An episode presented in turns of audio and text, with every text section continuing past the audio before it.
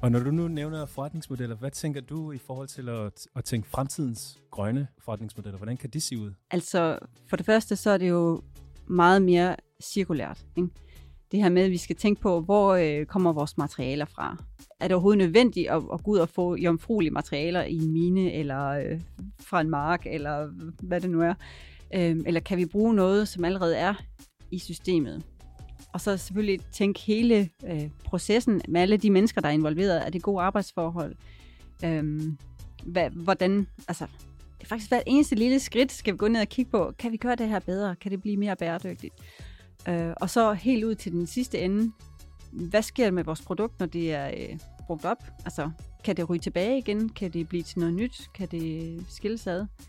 Så øhm, virkelig brede sit syn ud fra bare at sige, øh, hvad der kommer ind på fabrikken og hvad der kommer ud. Altså virkelig, vi skal ud og se hele livscyklusen på produktet.